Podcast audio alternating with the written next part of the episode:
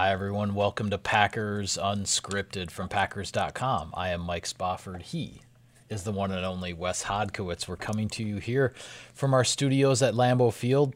And, Wes, it's Thursday night football this week. Packers and Eagles squaring off at Lambeau Field in a couple of days. So we need to take a look at this Philadelphia Eagles team. And the first thing that I see is a one and two record. But when you look at the games, this is a team that very easily could be 3 and 0 just yeah, like Green Bay. Absolutely. Uh, in a very uneven statistical breakdown of them if you really look at it. I, I alluded to this in some of the other content we've done. I mean, when you look at how they're defending the run but they're giving up the yards against the pass. You know, Carson Wentz and the offense have been kind of beat up, but then he's leading these comebacks to make things interesting. Um, their run game hasn't been what they wanted to be. They've been injured at receiver, but yet they still feel dangerous, right? Darren Sproles came back. There's just so many different little sectors of this offense and defense that make them really truly dangerous. And the other thing too that always stands out to me about these Thursday games, this is about as random in terms of what you're going to get of any other time you're going to see on a schedule. Yeah. Game plans are important philosophies, momentum is important. But a lot of times, as Tramon Williams and some of these guys said in the locker room this week, it comes down to who's just the fresher team. That's the battle both of these teams are waging right now at the yeah. way they're approaching their practice schedule, both last week and into this week. And, you know, to some extent, there's some randomness to this, but the Packers are trying to dot their I's and cross their T's and hope that, you know, they can be the healthier, more productive team on Thursday night. Yeah, well, the Eagles all season long through these first three games, they've had a hard time getting out of the gate, so to speak. You look at their score by quarters, they've been outscored 50 to 23 in the first half of yeah. games, but they've outscored their opponents 27 to 7 in the third quarter. So they've been a team that comes out of the locker room at halftime. I think they've been down in every game at halftime Correct. if I'm yeah, not mistaken. That's right. They've been down at, in every game, but they come out of the locker room at halftime and make their charge at you and it was enough to beat Washington in week one with the big second half comeback. They fell short against the Atlanta Falcons and the Detroit Lions, but had opportunities right in the final moments of both of those games with big pass plays from Carson Wentz and the ball slipping through the receiver's hands. And that's why I say this team this team is so close to being 3 and 0 and this is where this is where I consider a team dangerous. And I know the Philadelphia Eagles are banged up on defense. They're dealing with a lot more injuries than even the Packers are. Yeah. But this is a team that a lot of people predicted would be right in the mix all season long in the NFC playoff picture.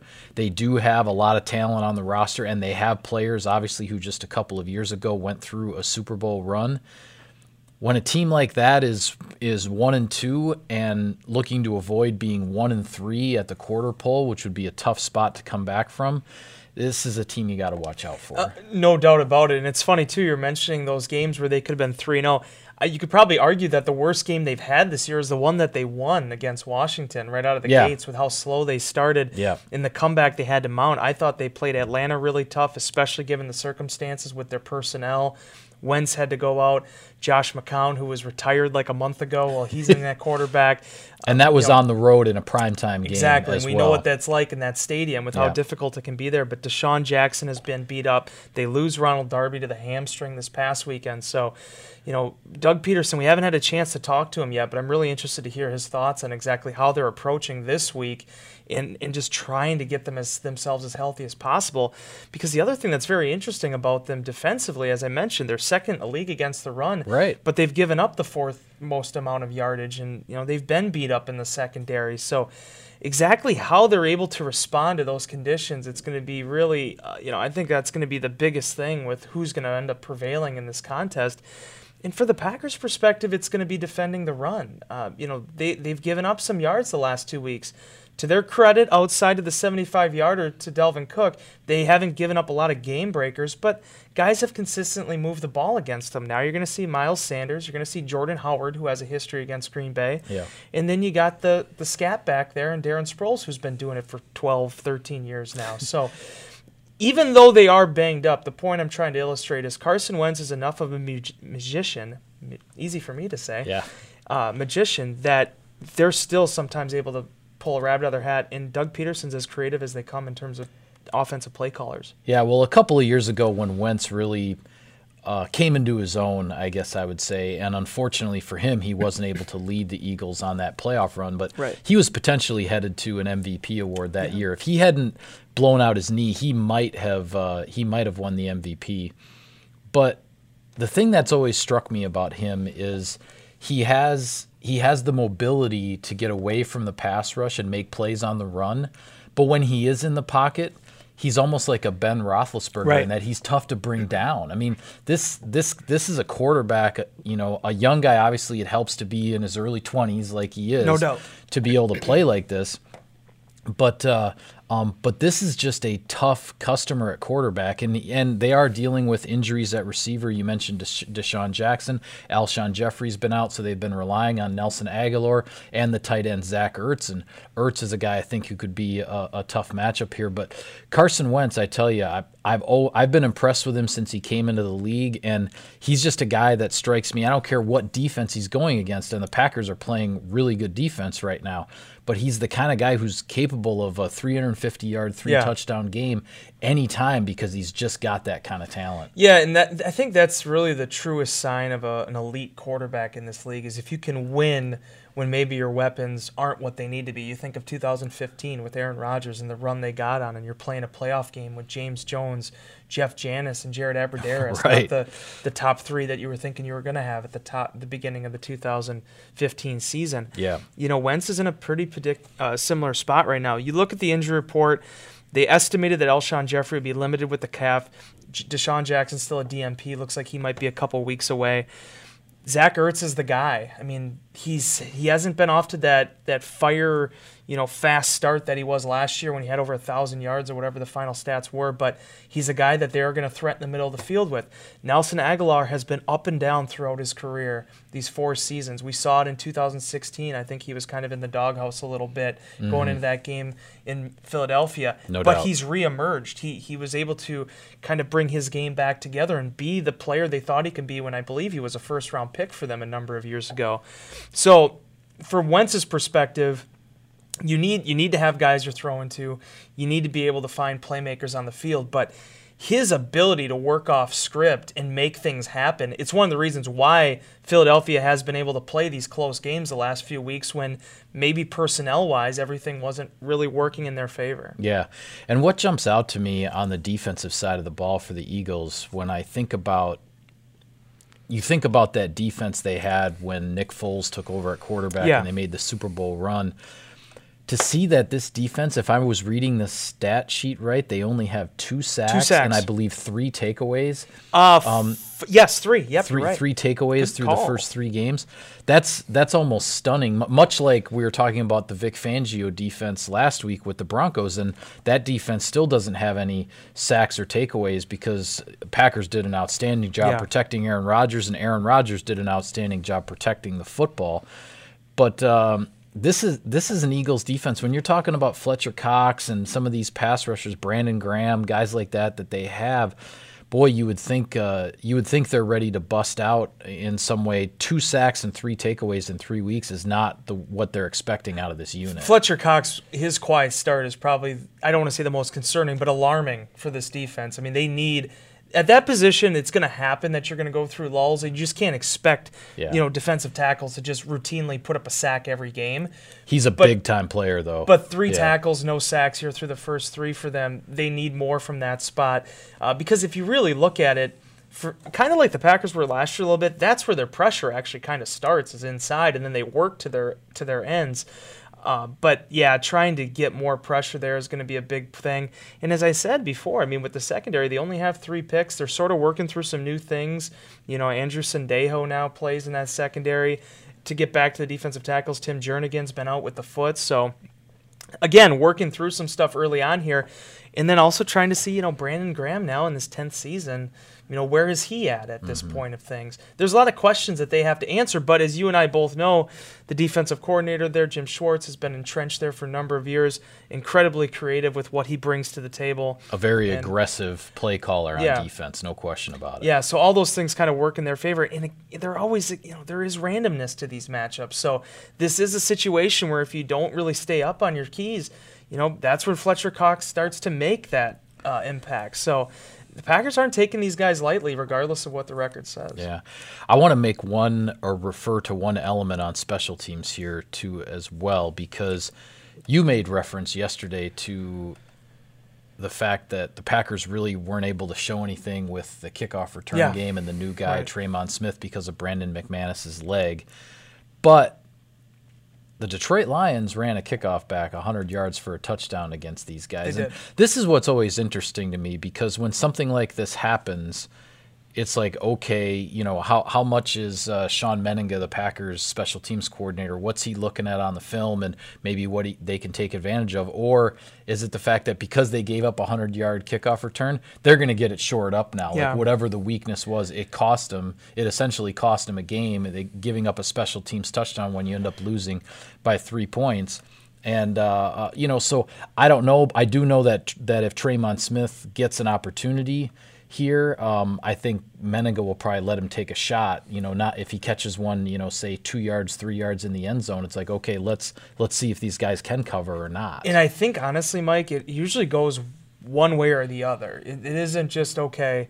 You know, they you're just routine, you're average, you're on the line. If you give up a return like that, typically it ends up being okay. You really get everybody together and pull that unit and, and re-emphasize some things, or it's sometimes a red herring for what is going to happen with it. I think back honestly to when the Packers gave up that kickoff return against Indianapolis a number of years ago. yeah, That- 2016. I'm not trying to paint that as that was sort of the, you know, well, I mean, in some extent it was sort of the the beginning of the end for that unit that season. They just never were really able to be consistent enough. And then it kind of leaked over into a couple more seasons. So kickoff returns are so important right now in this version of the NFL because you don't get as many attempts as you used to, as many bites right. at the apple. Right. The opportunities are rare because of the touchback. And it's on both sides, Mike. It's Mm-hmm. the kickoff returners making the most of those chances, and it's the coverage units when you don't have all of those reps, making sure that you stay in your lanes and you find ways to contain the returner when the ball does come out. Yeah, interesting story there. It's like, and why I've always remembered this, I don't know. But back in the 90s, the Wisconsin Badgers had a kicker, John Hall, Right. who just, for four years, he booted every single kickoff like into the stands, you know. For four years, the Wisconsin Badgers kickoff return team almost never had to tackle or cover anybody. First game after John Hall had graduated and moved on to the NFL, opening kickoff of the season, and I believe it was Syracuse runs it back for a touchdown against Wisconsin. I mean, that's but you know that's an old story, Right. But it's the example of when you don't, when you're not getting the reps in game. Sometimes you just never know what's going to happen, and and kickoff returns, especially early in the season, are really sporadic because when the weather is good, the ball is flying, and there are a lot more touchbacks, and then you get later in the season, and uh, perhaps there will be more chances down the road. And honestly, I'm really intrigued to watch Trey Smith's philosophy with what he likes to do because he brought out 33 kickoffs last year. I Yeah. mean, that that's a pretty big number for 2018 in the NFL. Yeah, So- averaging two per game over if if you count that as. So what is he games. looking for? What is Shawn Mennenga comfortable with? Because even though we're three games into this yet, we've really yet to see anything from the returners. Um, and I don't mean that in terms of like being disparaging to you know the capabilities of them. Just we just haven't seen it yet. There haven't been many kickoff returns that have come out. There haven't been very many punt returns yet. All things that are going to be, you know, maybe potentially on display at Lambeau Field on Thursday night. Yeah.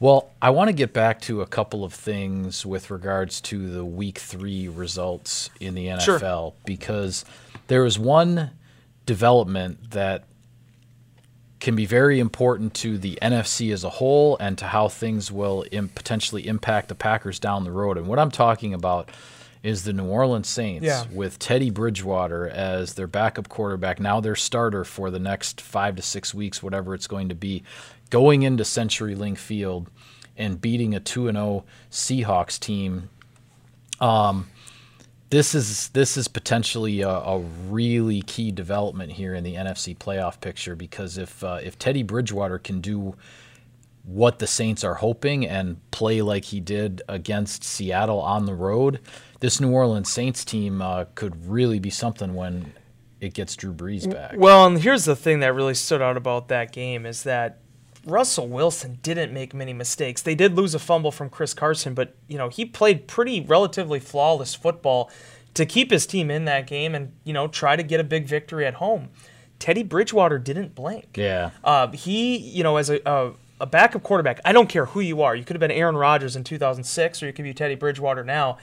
That is a difficult spot to be thrown into. You look at Mason Rudolph in his first start with Pittsburgh, has a pick, they lose the football game. I mean, it just didn't go their way that day. Mm-hmm. Bridgewater did exactly what he needed to do to steer that offense because there are a lot of playmakers there. When you look at Alvin Kamara and certainly Michael Thomas, the, the multitude of weapons he has to work with are ample.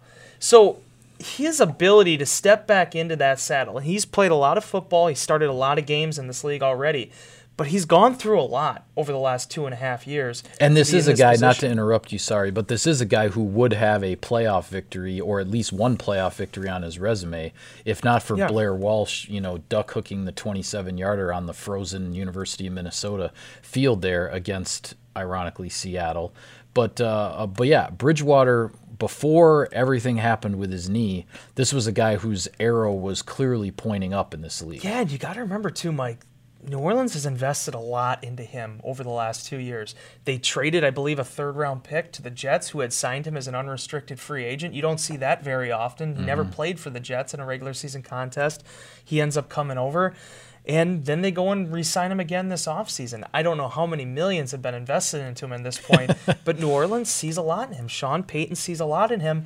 And the Saints do have a question whether it's tomorrow, next year, or in four years from now, Right. where they're going to have to replace Drew Brees. What a great audition for him these next couple weeks with the weapons that they have. And New Orleans reminding everybody that, okay, even if Drew Brees isn't on the field, this is a different team right now. We're a contending team, and we feel confident in the backup quarterback that we have. Yeah. Well, in looking at uh, what happened on Monday Night Football in the nation's capital, the Chicago Bears went to Washington, jumped out to a 28 to nothing lead, and then held on from there. The bottom line, Wes, is the NFC North right now. You have the 3 0 Packers, the 2 0 and 1 Lions, and then the Vikings and the Bears are both 2 and 1 Yeah. and tied for last place with two and one records. And those two teams are playing each other, I believe, this coming Sunday. So either the pack, or, uh, sorry, either the Vikings or the Bears will be two and two after this week. But uh, but the NFC North showing up strong here in the uh, month of September. I, I don't know how many times I've said it on Unscripted over the last three and a half years. It's still, to me, the most criminally underrated division in football because I think so many people see the turnover at times the last three years with it in terms of who's been the front runner in it.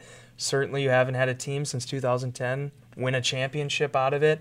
But at the same time, I think people got to start paying attention to how many wild cards teams this division has produced over the last five or six years. And it's been every single one, every permutation that you have from this division in terms of the combinations that have went.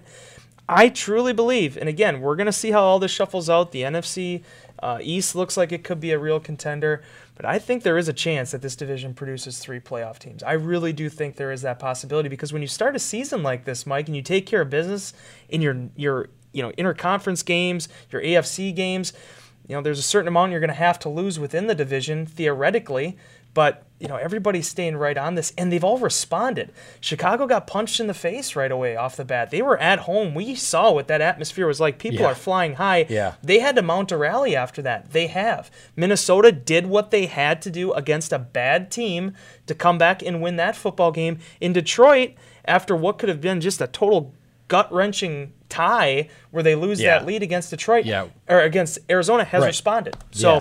In, in all those regards, I just think you're seeing what you need to see from these teams at this juncture of the season of maturity and ability to respond to some adversity. Yeah, I mean, I'm really interested to see how things are going to play out in this division as we go along. I'm already being asked in uh, Insider Inbox with the Vikings and the Bears playing each other this week. Okay, a- as a Packers fan, like who do you root- who do you root for? Yeah. Like you know, who do you want to win? Who do you want to lose?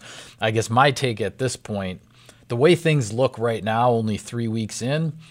I have to believe the best scenario for the Packers is for the Vikings and the Bears to split their two games. So My- th- I that- have a that's thought- kind of the way I see it right now. So if that's the case, then you kind of just hope for the home team to win because the best odds for a split is for just the home teams to hold Sure. serve, and, and Yep. there isn't as big of a, a, a chance for a sweep in that series. But in another five or six weeks, we might be we might be singing a different tune as far as how you want this, this to go. I have a completely different theory. I think you need the Minnesota Vikings to lose as many games as possible. Doesn't Really? matter what happens with Chicago because the Green Bay Packers have to go to US Bank Stadium in week 16.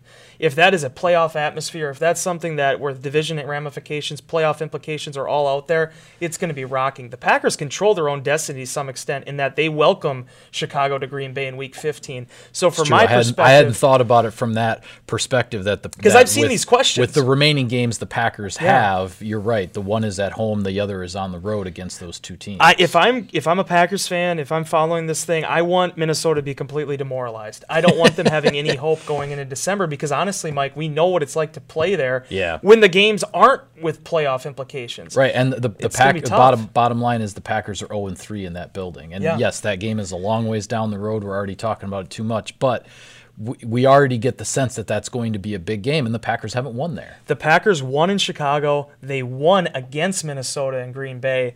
They get a chance to get that other one back against Chicago at home. That Minnesota game, Mike, you know what that's always like there. So that, that's my perspective on things. No, I think that's an interesting take, and uh, certainly with the Packers playing on Thursday night and the Vikings and the Bears going head to head on Sunday, I think a lot of Packers fans are going to be watching that ball game. Absolutely. That's Yeah. the one to check out. All right. Well, with that, we'll call it a wrap on this edition of Packers Unscripted. Be sure to follow all of our coverage of the team on Packers.com. On Twitter, he's at Wes Hod. I'm at Mike Spofford at Packers for the team account. Thanks for tuning in, everybody. We'll see you next time.